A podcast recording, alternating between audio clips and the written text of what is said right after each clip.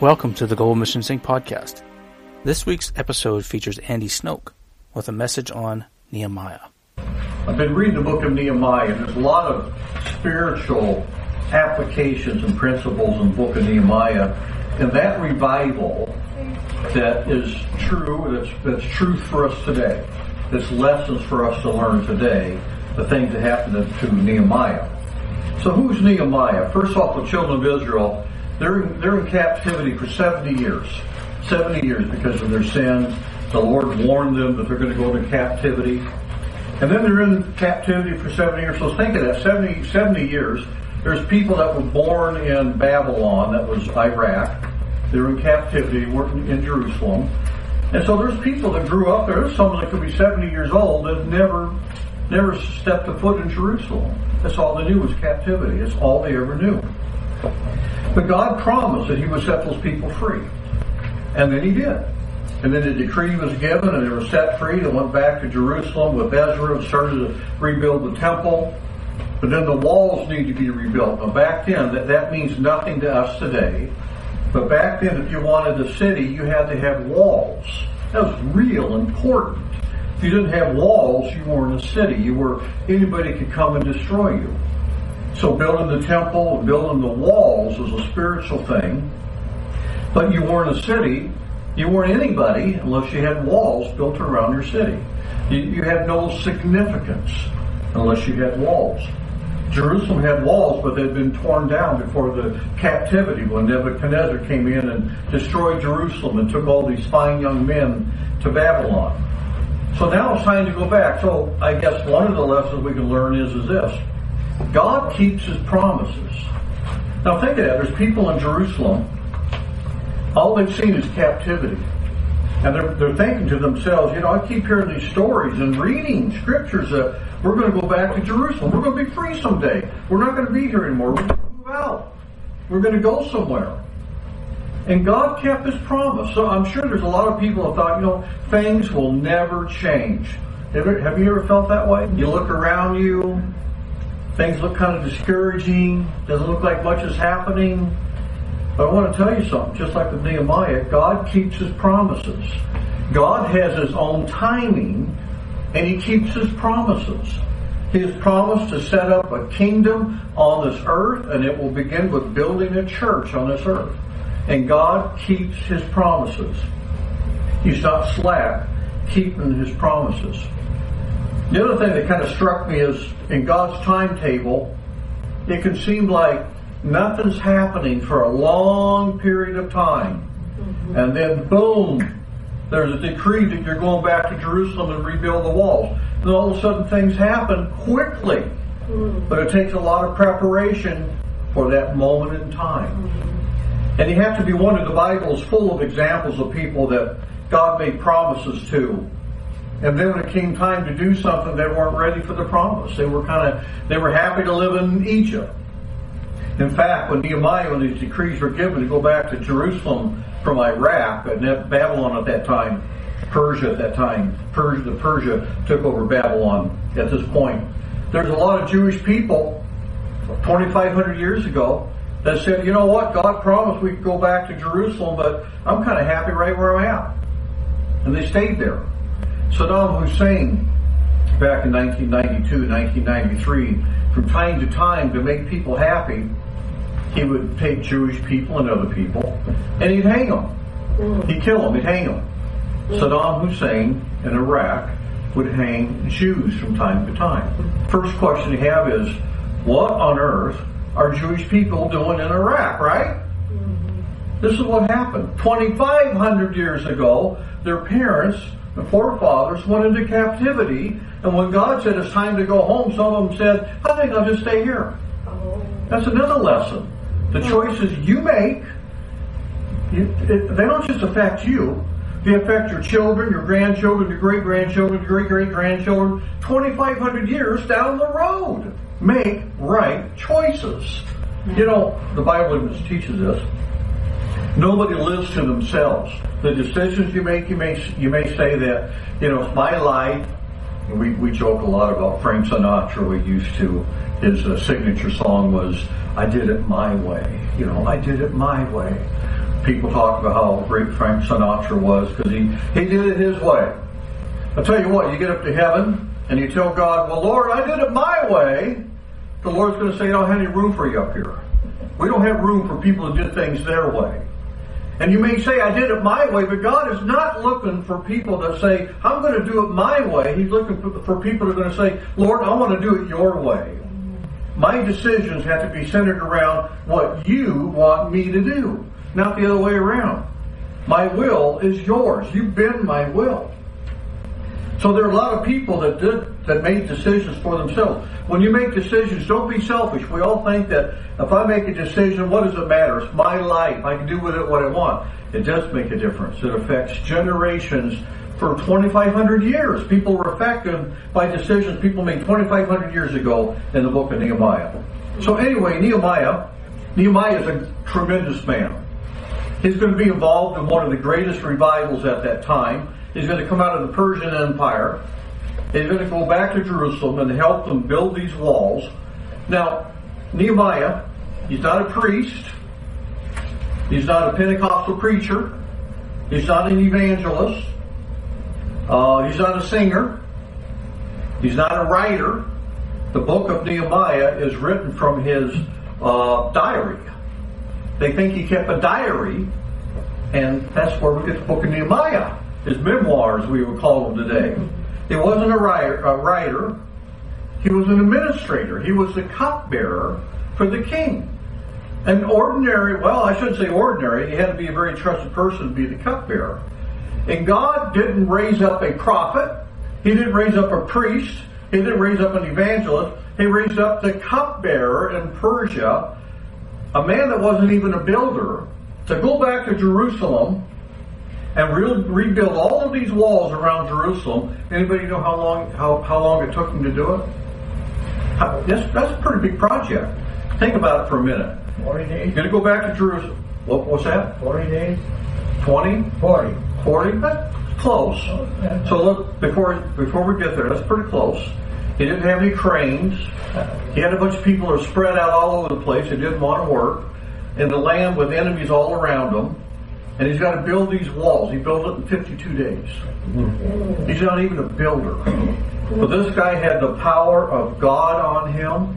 And if you do some reading, and we we'll probably won't even get there, you get to the last chapter. He's scolding the people for intermarrying uh, Jewish people, marrying people that didn't know the Lord. And they were warned not to do, do that. So he gets mad at them. He starts, he grabs them and he starts pulling their hair out. Now, can you imagine me coming here and say, hey, I'm really upset with you people for this or for that, and I come out there and I start grabbing your hair and pulling it out? I mean, just get that image in your mind. That's how passionate Nehemiah was. Another place, I think it's the 13th chapter as well, maybe the 12th chapter. He's mad at him again, and he warns him, you know, if I come out there in the street, I'm going to put my hands on you, and it's not going to be pretty. This guy got physical. That's how much he believed in this revival of the work that he was doing. Now, his passion might have been a little misguided, but you got to thank God for his passion. He believed in the job that God gave him to do. And the job that God gave you to do is pretty important. And we should, I think we need a little bit of that passion. The passion that Nehemiah had. I don't mean that we go around pulling people's hair out, but we need some of that passion. You know, people talk about you know, just believe whatever you want. Everything's okay. You know, there's there's 63 different genders. It doesn't matter. You know, and this and that. Sometimes I think we've got to be passionate. No, there isn't. There's two, male and female. Nothing has changed. Male and female. I mean, if you don't think that there's no difference in the genders, then try to try to get your eggs from a rooster and your your milk from a from a bull.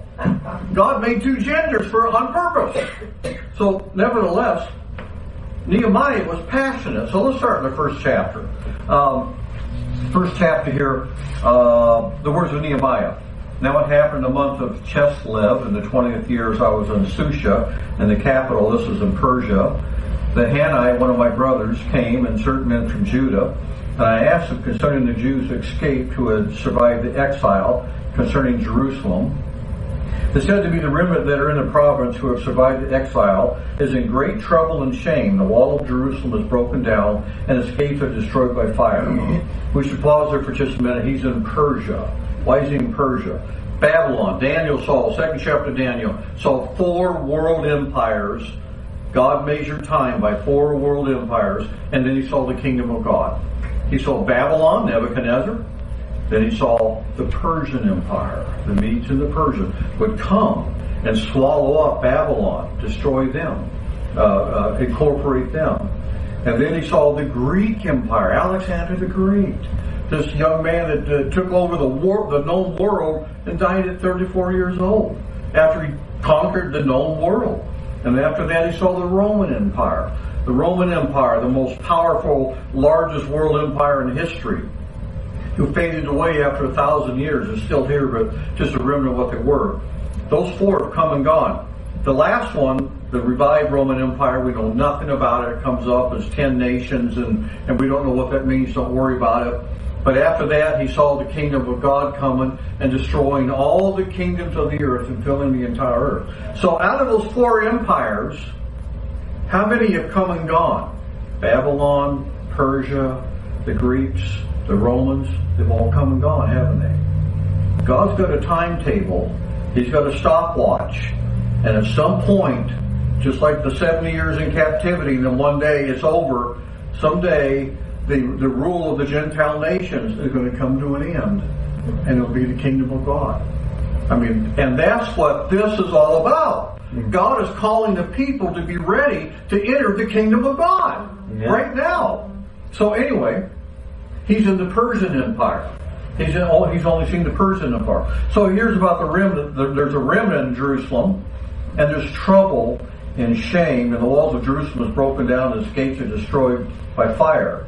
And then he says, As soon as I heard these words, I sat down and I wept and I mourned for days and continued uh, fasting and praying before the God of heaven. So he's disturbed that the empire is broken down here. That the walls are broken down and Jerusalem is a, it's a shame that even though we go back, everything's destroyed. So here's another important thing. So the next several verses, he starts praying and seeking God and confessing his sins and confessing the sins of his people. And he totally identifies with his people. He says something like, uh, uh, I and my father's house have sinned and have acted very corruptly against you and have not kept your commandments and statutes. He doesn't say, Dear Lord, I'm confessing my sins. I cheated on my income tax, but at least I'm not like my fathers here you know, I've been trying to be faithful. He didn't. He just identified with them. He, hey, Lord, I'm one of them. As, as a people, as a race, as a people, we failed you. We have not been faithful. And there's something important about this prayer and identifying with his people. You know, and he's praying. And it, it, it makes me wonder, Lord, maybe we need to do some more praying. Maybe you and I need to be praying for ourselves and for one another. Lord, please help us if we haven't been faithful. Help us all. Help us all to walk with you. Help us all to be more faithful. Help us to have the fire. Help us to have the vision. See, he had a vision. We'll get into that later. But help us to have the vision for your kingdom, to be faithful, and to move forward with you. And then he gives a petition starting in verse 8. This is kind of an example of how to pray. But he gives a petition to God and even reminds God of the scriptures, you know, what, how you would bring us back. He confesses his sin and then he petitions, Lord, you you promised that you would take care of us, and even though we've been unfaithful, and, and I'm putting my, my words here, I'm, I'm reminding you what you said. It's okay to do that. Remind God what God has said. Remind God of God's promises. He says, O Lord, let your ear be attentive to the prayer of your servant and to the prayer of your servants who delight to fear your name and give success, give success to your servant today. And grant him mercy in the sight of this man. So nothing, nothing would happen in Jerusalem. The walls couldn't be rebuilt. These miracles couldn't happen until he prayed his prayer. Until he poured his heart out and said, Lord, before I can take another step, I don't even know what, don't even know what the step is. But I, I, I ask you to forgive my sins and I'm reminding you of your promises here. We need help in Jerusalem. And as elders, I think of Nehemiah quite bit often like, like elders, praying on behalf of your church. Lord, your church needs help. We need help. We need your hand. We need your hand. Okay, so next. He works for King Xerxes. He's a cupbearer. Now, to the young people, to all of us, that might sound like a dumb job. What's a cupbearer do? Well, a cupbearer, on one hand, on one hand, it's a pretty cool job. The king to bring the king's feast out, but, you know, just in case someone poisoned the king, the cupbearer, he eats all the food first or samples it. It's like going, going to the Golden Corral and sampling the buffet to make sure it's okay. And they give him some wine and they he tastes the wine to make sure it's not poison, you know. And uh, so it's a pretty important job. Now, I wonder if he, I don't know how people do this because we don't, we don't drink. But when he when he tasted the wine for the king, you know, did he do like these people do and say, it's got notes of rosewood and it's nutty and a little uh-huh. charcoal and I don't know. You know how people do that, but or did he just say, yes, good, it's not poisonous, I don't know.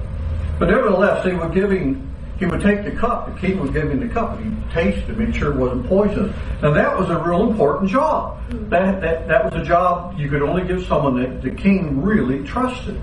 So, in the month of Nisan, in the twelfth year of King Xerxes, when wine was before him, I took up the wine and gave it to the king. Now I had not, I had not been sad in his presence. And the king said to me, Why is your face sad, seeing you are not sick? This is nothing but sadness of the heart. Then I was very much afraid. Why, why do you think he was afraid? Anybody know? Why was he afraid? Real simple. Back then, the king had so much power, he wanted nothing but happy people around him. And if he had someone that was sad, it would make him sad. He could have you put to death. Can you imagine having so much power? So he was afraid. Then he then I was very much afraid. And then I said to the king, Let the king live forever. Now here's what I think is so interesting. What he's going to do here's another lesson for us. Nehemiah, you're going to find starting here in the rest of the book, he says it like it is, and he's not politically correct. He is so politically incorrect. He says things that's going to make people upset, and he doesn't care. He doesn't care if, if he loses his own life. He's going to speak the truth, even as to Xerxes the king. And you got to admire that. Then it says the king, let the king live forever. Why should not, why should not my face be sad when the city, the place of my father's graves, lies in ruins, and its gates have been destroyed by fire? He says it like it is. He didn't candy coat anything. He could have said, you know, I had a, I had a, a migraine headache this morning. That's why I look sad. I'm sorry. I'll try to be better tomorrow. He didn't. This is why I'm sad. My homeland here, the gates are destroyed, but the place of my father's graves. And then the king said to him, What are you requesting? So here's the next lesson that I think is good here. He has, a, he has an audience with the king. And he's going he's going to ask largely, and my wife always tells me that, you have not because you ask not. Ask God for things. I don't mean that selfishly. But ask God for things. And I want to say this too. Ask largely. If He doesn't give to you largely, don't worry about that. But don't be afraid to ask largely. I remember when I was in high school, I, I gave my heart to the Lord when I was like 16 years old. And I started asking God for good things. And I started asking God for a pretty Christian girlfriend. And I got one. and I still got one. I married her. But I decided to ask largely. And uh, so ask, ask for good things largely. And trust God. Don't be afraid to ask. You may not get it, but don't be afraid to ask God. But so he says, I said to the king, if it pleases the king and your servant has found favor in your sight, that you send me to Judah, to the city of my father's graves, that I may rebuild it. And the king said to me, the queen sitting beside him, How long will you be gone, and when will you return? So it pleased the king to send me, when I had given him a time period. And I said to the king, If it pleases the king, let letters be given to me of the governors of the province beyond the river, that they may let me pass through until I come to Judah, and a letter to Asaph, the, the keeper of the king's forest, that he may give me timber to make beams for the gates of the fortress of the temple, and for the wall of the city, and for the house that I shall that I, that I shall occupy. And the king granted me what I asked, for the good hand of my God was upon him. He asked for it all.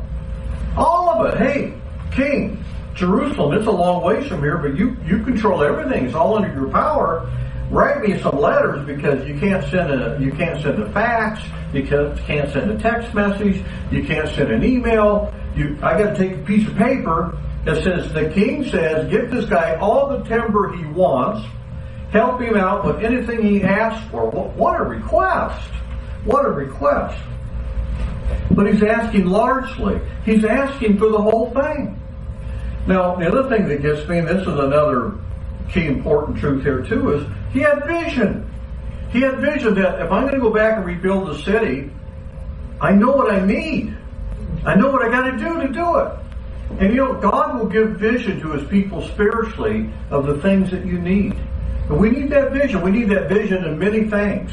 We need that vision in building the church. God has builders in the church. We need that vision and ask for those things that we need in the church. So I came to the governors of the province beyond the river, this verse 9, gave them the king's letters, and now the king has sent, has sent me with officers of the army and horsemen. But when Sanballat the Horonite and Tobiah the Ammonite servant heard this, it pleased them greatly, displeased them greatly, that someone had come to seek the welfare of the people of Israel. And this is what I get here, stopping right here, another lesson. Immediately before, as he's going back in Jerusalem, he's getting his, getting his supplies. What happens? He's got enemies. Before he even starts, he's got enemies. And, and I want to say this, and I say this kindly. When you do the Lord's work, we've been pretty blessed. But when you do the Lord's work, you're going to have enemies. It's going to happen. Now, living here in North America, we haven't, we've been blessed, we've been babied, we haven't had a lot of enemies. But if you're going to walk with God, don't be afraid when you have enemies that come. The enemies that say that what you're doing is foolish. You look like a bunch of idiots. It's foolish. You need to have this, you need to have that if you're going to serve the Lord. And you don't have those things. You're going to look foolish to people. You're going to have enemies. They're going to ridicule you. Did it slow down Nehemiah? No. Didn't slow him down one bit. Don't be afraid if you get enemies from time to time. We, we like, we all like everybody to love us. That's the way King Xerxes was. You want everybody to love him. If you didn't love him, he killed you. But we all like people to love us. Sometimes people won't love you. And it's okay if it's okay for the, for the right reason. There's going to be times when you're going to have enemies.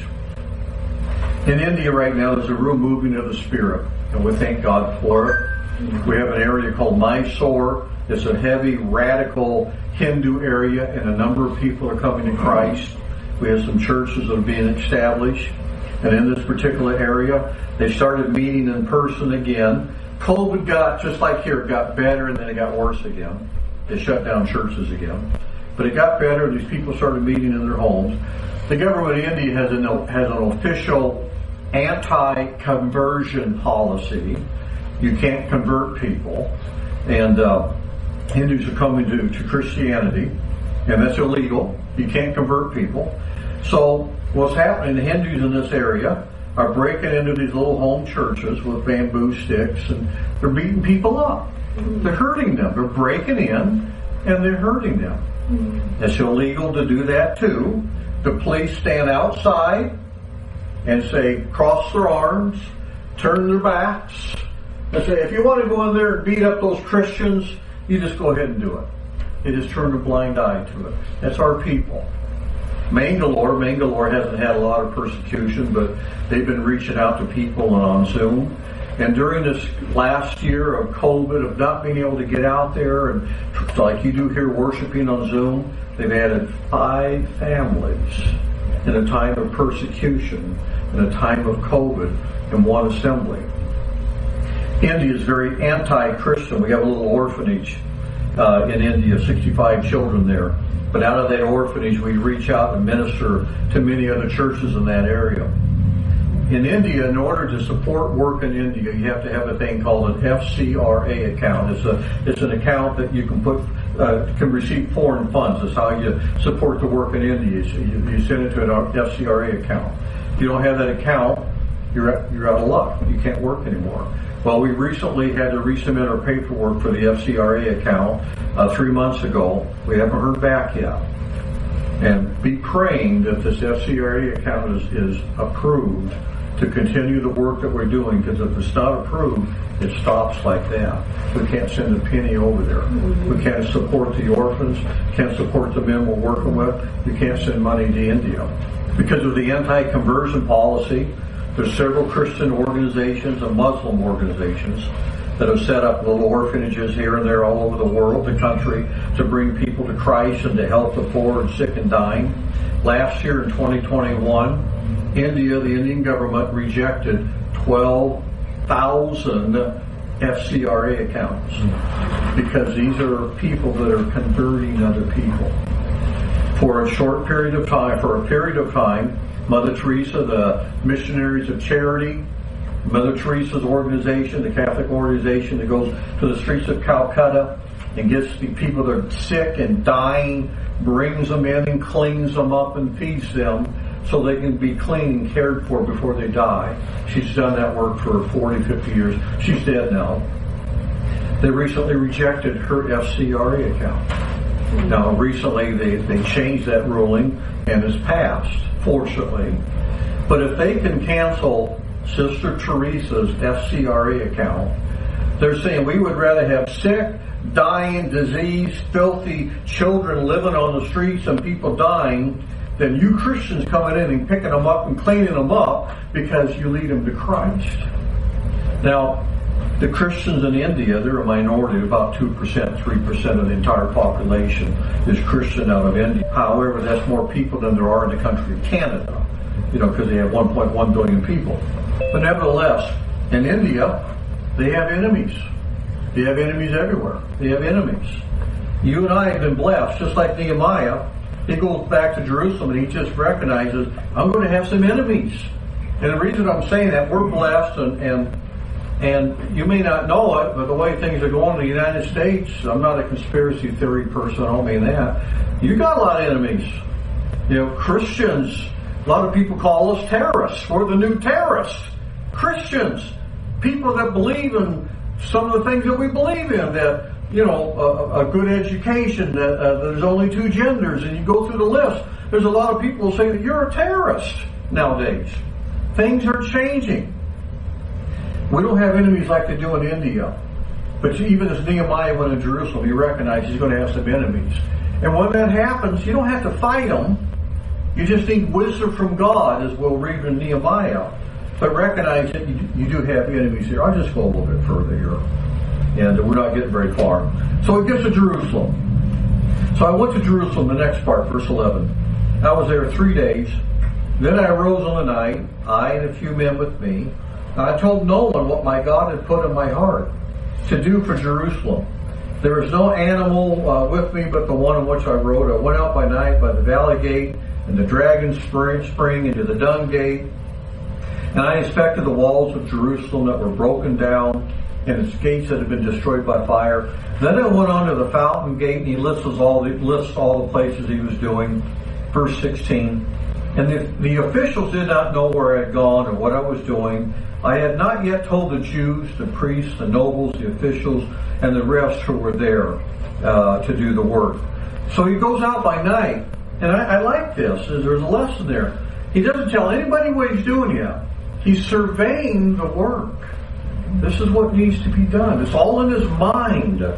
It's a vision that's developing in his mind and heart that God has given him. But he doesn't just start blurting out everything. And sometimes as elders and, and ministries, God will give you a vision, and sometimes the first thing you have to do is just assess the damage. Just assess what's going on before you even do anything. Think about it. Assess the picture and ask God for wisdom. Then I said to them, You see the trouble we are in, how Jerusalem lays in ruins with its gates burned? Come and let us build the wall of Jerusalem. So now he's now he's bringing them together, that we may no longer suffer derision. And I told them of the hand of my God that had been upon me for good, and also the words that the king had spoken to me. And they said, Let us rise up and build. So they strengthened their hands for the good work. So now he's shared it with other people.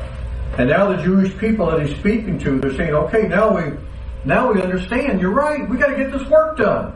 We'd like to help you out. And that's how God works. God isn't calling superstars. He's calling leaders and shepherds. But the work is done by everybody. Someone had to have a vision. Someone had to give direction, like in Ephesians 4.11. But it took the work of everybody. And now he's engaging all of Jerusalem to come and rebuild these walls. We, and, and the work that God is doing today, everybody's got a job to do. Whatever your ministry is, that's the job that God has given you to do.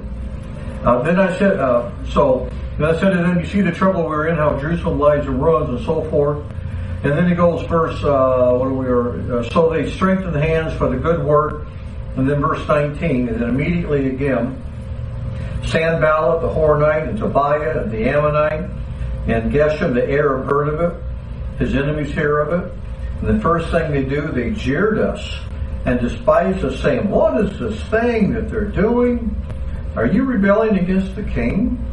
Then I replied to them, The God of heaven will make us prosper, and we his servants will arise and build, but you have no portion or right or claim in Jerusalem. Well, what's he doing? His enemies are saying, you, you, you guys are idiots. What you're doing, it's, I mean, you're going to find out later they, they ridicule him anymore. It's just foolish, the ideas you have in your head. And he says here, you know, God, he says, he doesn't pull any punches, Nehemiah. He's not politically, politically correct again. He says, the God of heaven, he will make us prosper. And we can say tonight, the work that God has given us to do, no matter how small you feel or insignificant, God will make us prosper in His work. If it's His work, He will make it prosper. Don't look at the things around you. Nehemiah didn't look around to see everything just destroyed. It's, it's, just, it's just hopeless. Why even start? Instead, he looked at this work and says, okay, this is what we need to do here.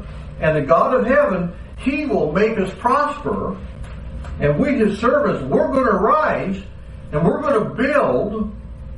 But then he says to, to his enemy here, but you have no portion or right or claim in Jerusalem.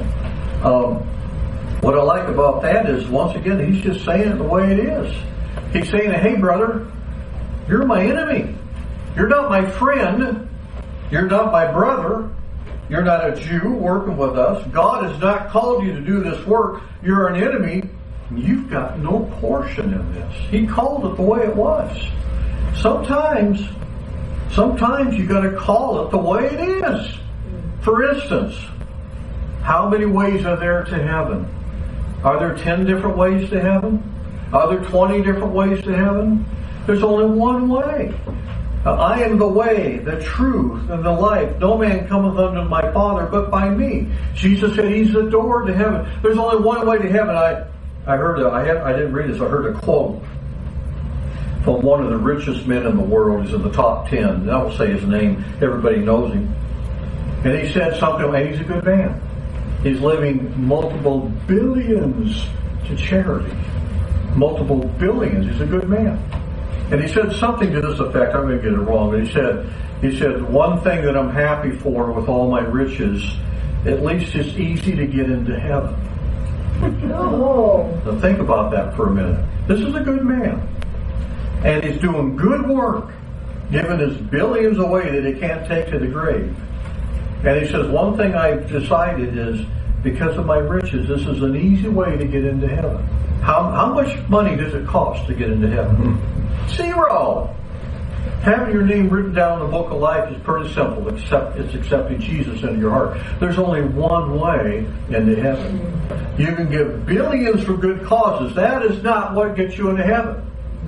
But anyway, the point I was getting at, Nehemiah, he's saying it the way it is. Sometimes we, me, not to offend people, but maybe we need to be uh, not as careful and not as afraid to say things the way it is. Pointing people to heaven, pointing people to the right thing, doing the right thing, and not being afraid to say, no, that's not right. This is what the Bible says. This is what God says. So we're in the third chapter of Nehemiah. So we're studying Nehemiah.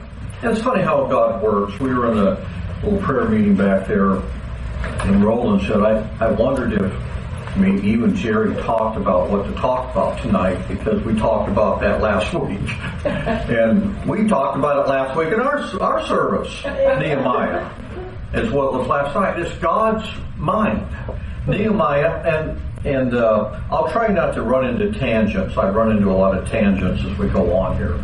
But Nehemiah is an example of building the walls of Jerusalem in preparation for the kingdom of God. And there's just so much here that applies to us uh, uh, today. So we're going to try to stay with some of that. So we're going to start in the third chapter here, and we're just going to touch on lessons. So Nehemiah has a he's got this passion in, in his heart. He's got a job to do. God commissioned him to do a job. Now, it's a good thing.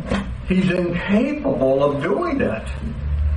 But yet he looks to God and says, "You know, Lord, you told me to, we need to build these walls here, and you gave me favor. I know you're going to, you are going to get it done, and I'm just a servant." Well, what a great attitude! Mm-hmm. You know, we should have that attitude. There's very, very little that you and I can do, yeah. but we can do everything in Christ, everything in Jesus. So we get to the third chapter. He's already got some enemies, and now they're going to start rebuilding the gates. And we talk about how if you wanted a city back in those days, you had to have walls around it to be to become a city, to become established. Whenever you have walls around a city, you have to have gates. Now there's gates in the city of Jerusalem here, and uh, uh, there's ten different gates, and they all mean something. We won't go into all of that. And Debbie and I had the blessing of going to Old Jerusalem here a couple years ago. And there it was. There's the temple, which is the, the, the, foundation, and there's the walls around Jerusalem, and there's the gates. And it's just kind of awesome to see. Mm-hmm. We're, what we saw is what was rebuilt. We're reading about it being rebuilt 2,500 years ago. So he gets all the people together, and tells them, we've got a job to do, everybody, and God wants to use every one of you to repair these gates. So they go to work. What I find interesting throughout the third chapter, he mentions all the different people that were in charge of this gate, and these people were in charge of that gate. And when I read that, this is what I got out of that. I, I it's almost like I heard God saying, "Okay, Church in Denton, you're in charge of the fish gate. Church in Grand Junction, you're in charge of this gate." I, I, I, I could almost hear God saying, I got a job to do here. I'm going to split it all up. Mm-hmm. You guys got a job to do right here. Somewhere else, they got a job to do here. We all have a gate we're supposed to build. We're supposed to rebuild. We all have a part to play. He starts with a guy named, third chapter, Elisha, the high priest. Then Elisha, the high priest, rolls up with his brothers, the priests, and they built the sheep gate and they consecrated it and, it's, and they set as stores. So this guy built the sheep gate. The, the first gate that they built was the sheep gate. That's interesting uh, Elisha, he's a high priest, and he rose up and built the sheep gate. Now, the sheep gate was the first gate to be restored. It was rebuilt by the high priest and his fellow priests. This was the only gate that was consecrated, which is set apart as holy, as it was used for bringing in sacrifices for the temple. So the actually first gate they built was a special gate, and they said they set it aside. Said, "Lord, we consecrate this gate. First one we built, we used the high priest. We consecrate it because it would bring sacrifices in through the sheep gate. That's why they why they called it the sheep gate. They would bring the sheep in. Jesus would come many years later, some 500 years later, and every time Jesus went to Jerusalem, what gate do you think he went through? The dung gate? No, the sheep gate. That's the one that the King of Kings always came through, was the sheep gate. Now, Eliashib, he didn't know that. But they knew 2,500 years ago, there's something special about this gate here. There's something special about this gate. Jesus said, I am the door, the door to the sheep. They didn't know that then, but they knew there was something special. And they consecrated it. When Jesus went to Golgotha, was condemned to death thousands of years later, he walked out to the sheep gate to Golgotha. It was a shape, the same gate. Hmm. There was something special about that gate. Hmm. And that's why, it must have been why that Nehemiah, for whatever the reason, the intuition of the Lord, we just read this quickly in a few seconds, that he chose the high priest and his brother and other priests, not builders, not carpenters, the priests to build that gate and to consecrate it to God because there was something special about that sheep gate. And uh, now this this Eliashib, who had this tremendous opportunity and blessing to to build this gate and to consecrate, we will find later after Nehemiah leaves for 12 years and he comes back, he finds that this guy Eliashib actually uh, loans out this room to one of their enemies, Tobiah, one of their enemies. And in this room, there's the tithes and the grain offering and things like that. And he's giving it to his enemy. This guy got corrupted in time. This guy who consecrated the sheep gate. He doesn't. He consecrated it, but he wasn't. he wasn't consecrated himself. He didn't stay faithful to the Lord, and that's a lesson in, in, in itself too. That we have to be faithful to God. God calls you to do a job, you have to be faithful. God will, He'll do the calling and He will do the empowering, but you have to be faithful. It's a little warning. Any, any, any of us in this room can walk away from God. Now, I'll tell you how it happens. It doesn't happen like that. Boom. It doesn't happen like that. You don't wake up and say, you know what, I'm going to walk away from God anymore. It happens very gradually. And the way you walk with God is the same way. You just keep walking with God on a daily basis. Keep coming to church. Keep coming to your Zoom meeting. Go to camp meetings. Read your Bible. Work at it. Put effort into it. Don't be like this Eliashib here who walked away from the Lord later. One of the things, and, and that's way down the road here, that Eliashib did, he took the money that was for the tithes. It was also money that was commanded to give for the Levites, that's the priests, and, and the singers and the gatekeepers, and contributions to the priests. You'll find later, if we have time to read all of this, that the singers back in Jerusalem, they were like real important people. The singers were. And you think about that as they're rebuilding these walls, it's important to have really good carpenters and really good singers. Does that sound kind of funny? Can you imagine you're a construction foreman, Jerry? He's built all kinds of stuff. Someone says, Jerry, we want you to build uh, this building and put windows in it and siding in it and all that. So Jerry says, okay, yeah. All right, what do I need here? I need a pickup truck. I need some materials. I need some carpenters. Oh yeah, and I, I need the Amison family because they're good singers. Amen. Now we would say in the natural, yeah, they're great singers, but what's that got to do with building a building? And yet, when you build the house of God, singing and worship is as, as important as putting brick on brick. And you'll find that through the book of Nehemiah how important the singers were. You remember they would go to battle? Put singers in front of them? We don't do that today. We put tanks out in front of us. In Israel, they put singers out in front. And there's something monumental about worship, something monumental about entering into worship.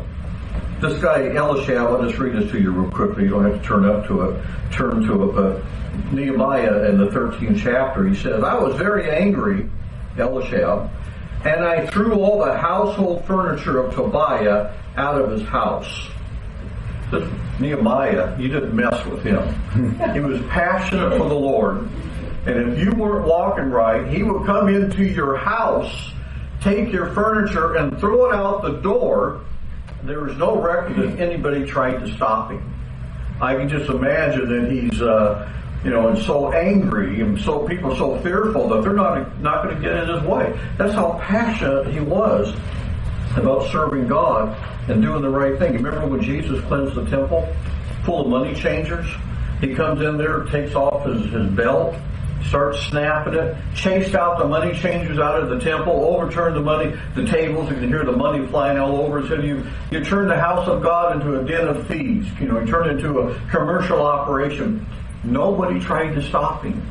There was such a, a presence with him, they were afraid of him.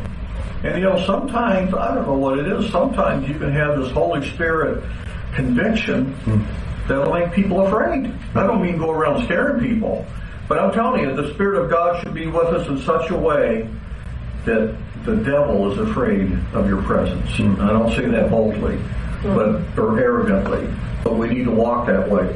So they start building. They start building these gates, all of these gates. Then we get over to the sixth chapter. Now, when Sanballat and Tobiah and Geshem the Arab and the rest of the enemies heard I had built the wall and there was no breach left in it, I mean, they were making progress. It says, Sanballat and Geshem sent to me saying, Come, let us meet together in the plain of Ono. But they intended to do me harm. So they're trying to compromise and trick him. So, hey, just meet us out here. And we're going to be your buddy here. Just, just come along with us. And I sent message to them saying, I'm doing a great work and I cannot come down. Why should the work stop while I leave it and come down to you? And they sent to me four times in this way, and I answered them in the same manner. They were trying to get him to compromise. They were trying to trick him. They were trying to get him sidetracked. Sidetracked. It's another lesson. The enemy, in different ways, will try to get you sidetracked. He'll find a way to sidetrack you young people that are going to school, most of, you, most of us are all grown up and we're not as um, subject to peer pressure as young people are. But high school, college, even the workforce, there's peer pressure. The enemy, if he can't get your soul, he's going to try to compromise you and make you ineffective mm. by getting you compromised or whatever it may be. Going to the party, doing this, doing that, you know.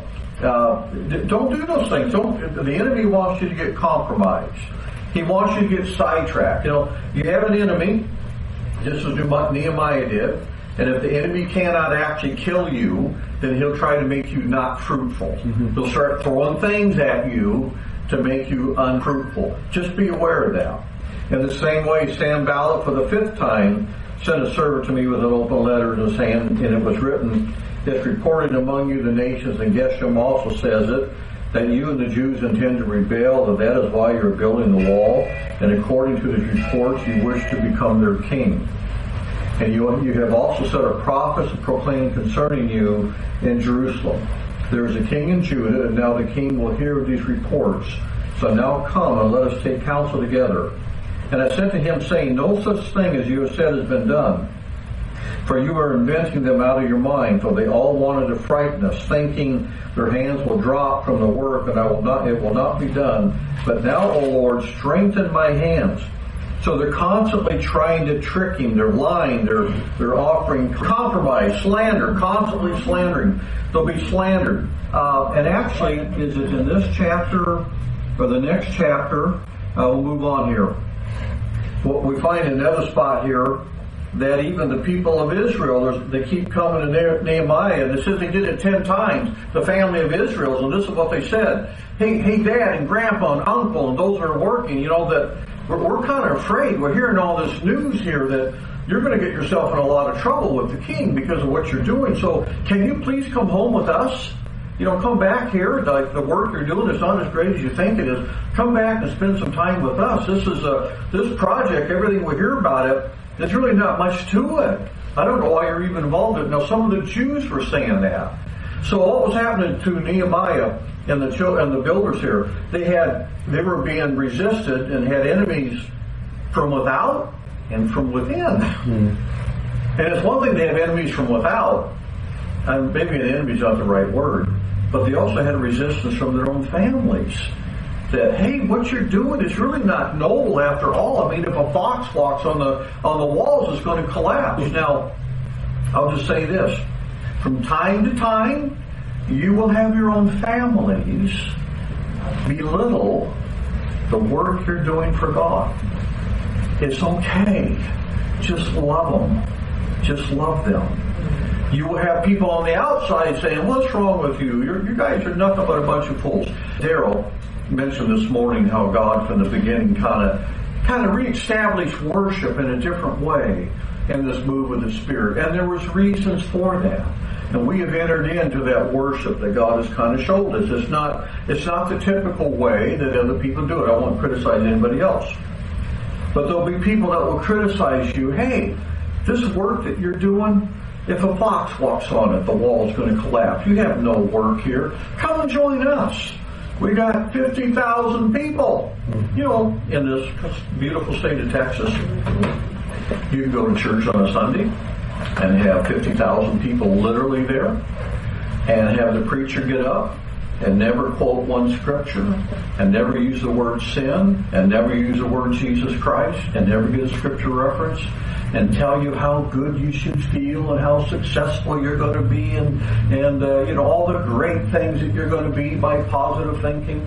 That's the world we live in today. And they can do it without quoting a scripture. The bible said the day will come I should, I'm giving thanks for everybody that preaches the Word of God. But the Bible says the day will come when men will heap together teachers having itching ears, wanting people to say something that makes them feel good.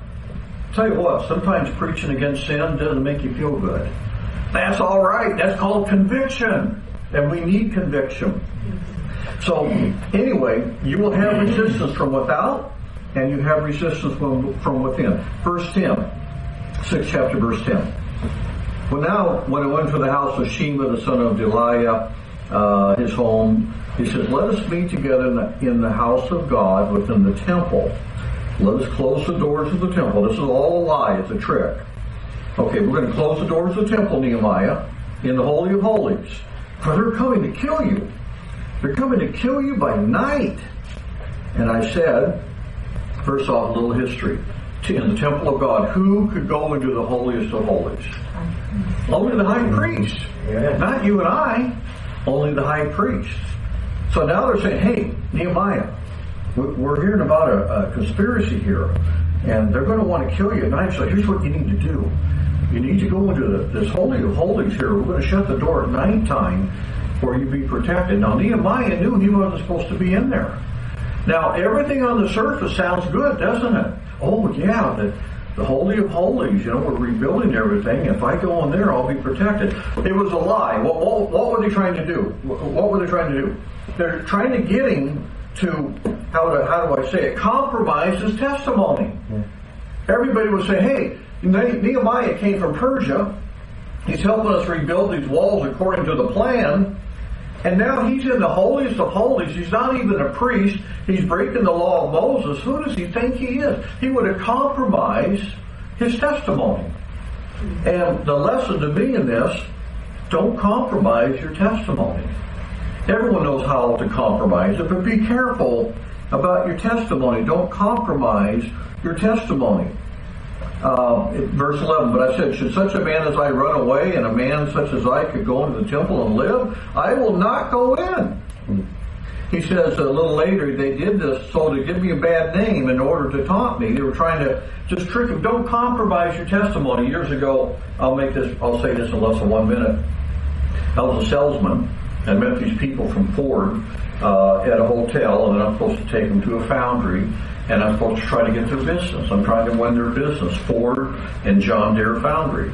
And we get to the hotel, the Holiday, Holiday Inn. I get there early. They give everybody a, a ticket when you check in. You know, free one drink in the bar. You know, you get a drink. And I'm supposed to entertain these guys. I got my little ticket, and all the other my customers they show up. They all have their own, own room. They all get a ticket, and one free for one drink and they go, "Hey, let's go get a drink. Let's get a drink." Now I'm in a I'm in a tough spot. My job is to win their business. I'm the, I'm the man. And we all got a ticket for a drink in the bar. Now, I could have said, uh, you know, what's it hurt? I'll just go in there and I'll, I'll get a Diet Coke, you know, while they're drinking their beer, because I have to, I'm supposed to entertain them. So I said a silent prayer, a quick one. Lord, what do I do? What do I do? And I felt like, don't compromise. So I said, gentlemen, if you all go in there, it's okay. I don't drink. I'll just wait out here in the lobby for you. Okay, you do that. So they all went in there and got their drink. They didn't get drunk or anything. Because, but I, I felt God telling me, don't compromise. Don't compromise your testimony. I had one salesman from Ford, or one gentleman from Ford, young guy. I was young at that time too. I was trying to get his work. He was the hardest one to get to work. He was a tough nut to crack. I couldn't crack through him. And he's the only one there. I'm sitting in the lobby, kind of feeling like a failure. All these guys, except for the one engineer, I'm supposed to get their business. They're all in there drinking. I'm out here by myself. That's not a good salesman, but I can't compromise. Pretty soon, this guy, this is not a joke, the engineer walked in, the toughest engineer that I had to work with, forgot his name. He said, Where is everybody? I said, well, they're they're all in the bar. We got a ticket for a free drink, and they're all in the bar.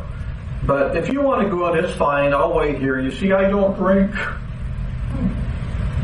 And I'm thinking to myself, this this is kind of getting worse. the one guy that I need to convince, I need his business. I'm sending him to a bar. You know. He says, oh.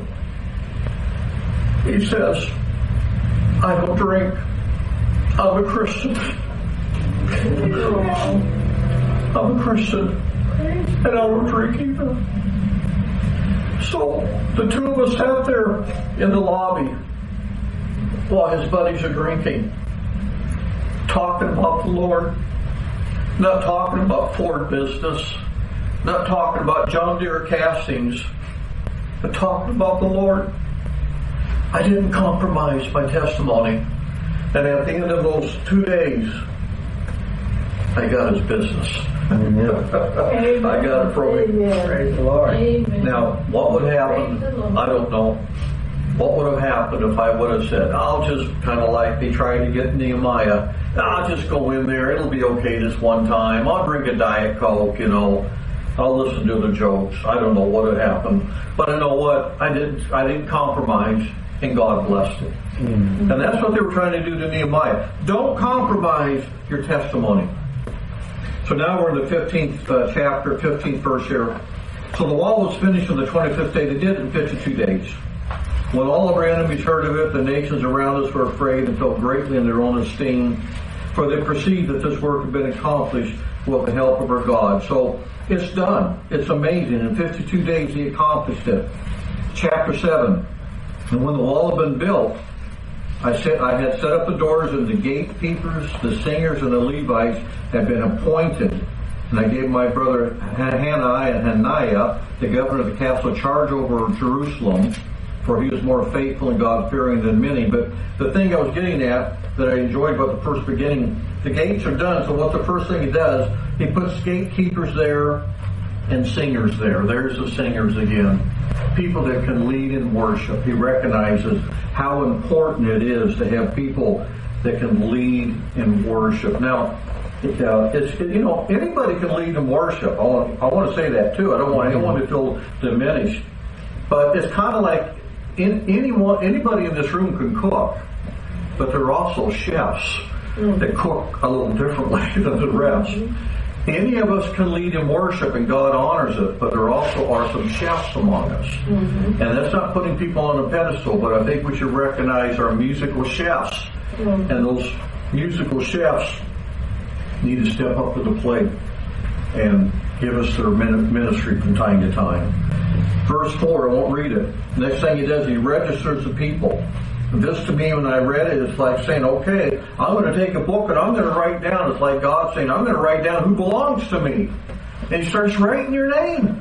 He takes a book. Okay, I'm going, I'm going to register. The grades are up. Okay, I got Roland Bourne right here. Yep, he, he's one of mine. I got his name. He's registered. I got Jerry and Diane. I'm going to write down their name here. They're registered. They are mine.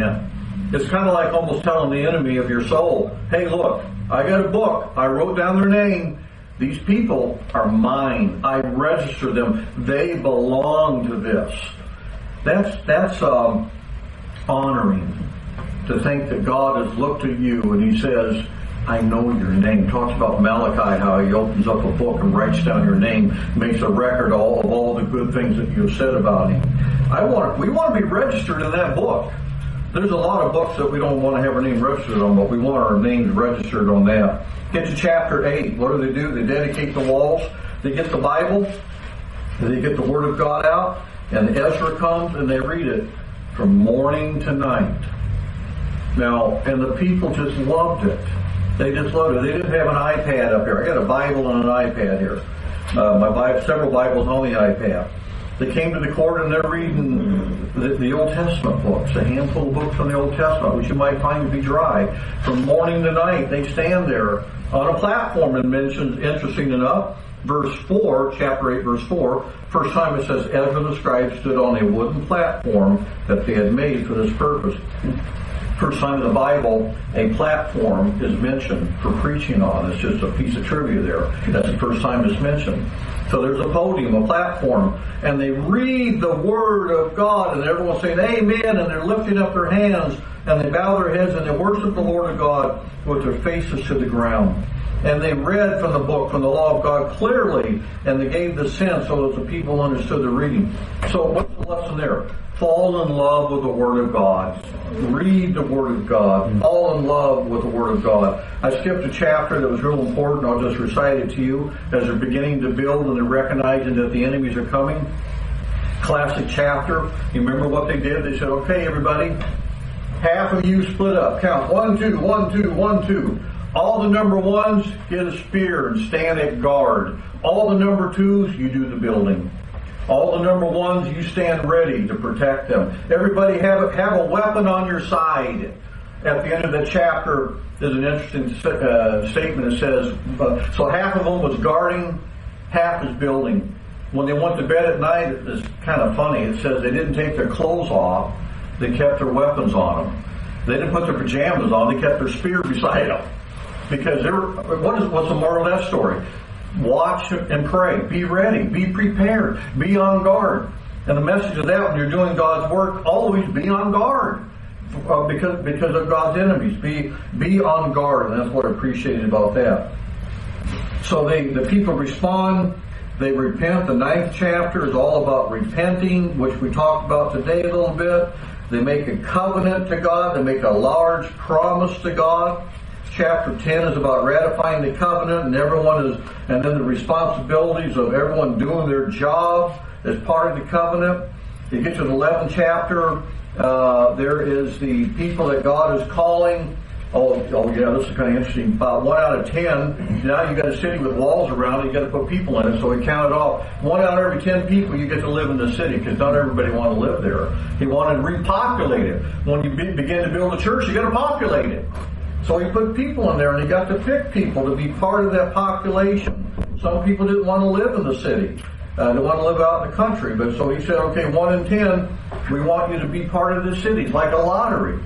And they began to build that city of these great men and great people. And he makes a register of the people that came back to start that city. And once again, it's like God numbering the church. And then it talks about the priests and the Levites and the singers in the 12th chapter.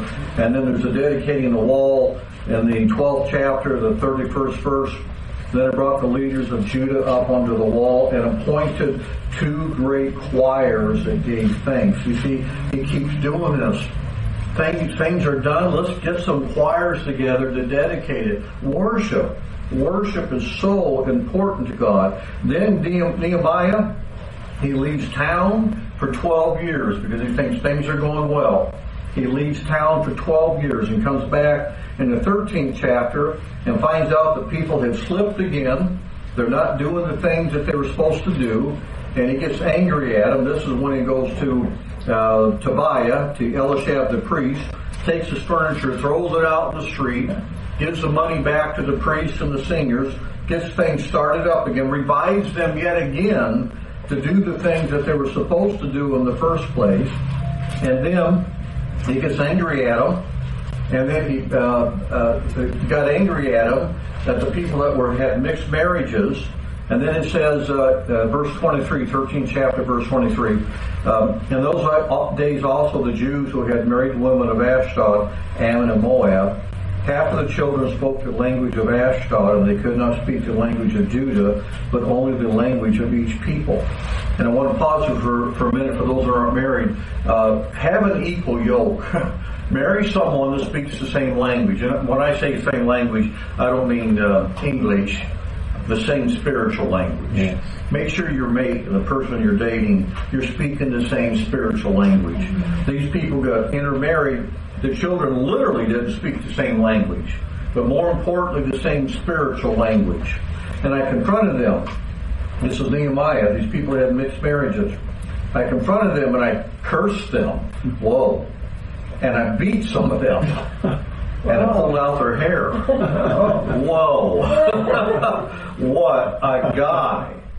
And I confronted them. I cursed them. I don't know what he said. And I beat up some of them and they pulled out their hair. You didn't want to see Nehemiah come around very often. And I made them take an oath in the name of God, saying, You shall not give your daughters to their sons, or take their daughters for your sons, or for yourselves. Did not Solomon, king of Israel, sin on account of such women?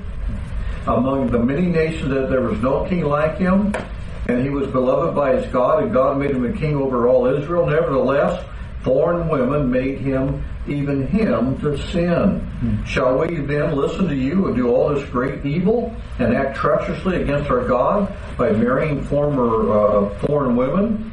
So he scolds them. So once again, he left 12 years, had to come back, and had to start a revival over again.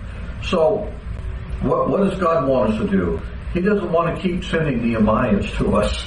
He wants us to understand what you're supposed to do and then do it. Walk in it. Just do it. Be faithful. Uh, if we're not faithful, hopefully God will send us another Nehemiah. But what's better than that is not ha- God not having to send a Nehemiah because you're already walking the way you're supposed to walk. If you would like more information about the moving of God's Spirit or resources for your spiritual life, please visit our website at www.globalmissionsinc.org.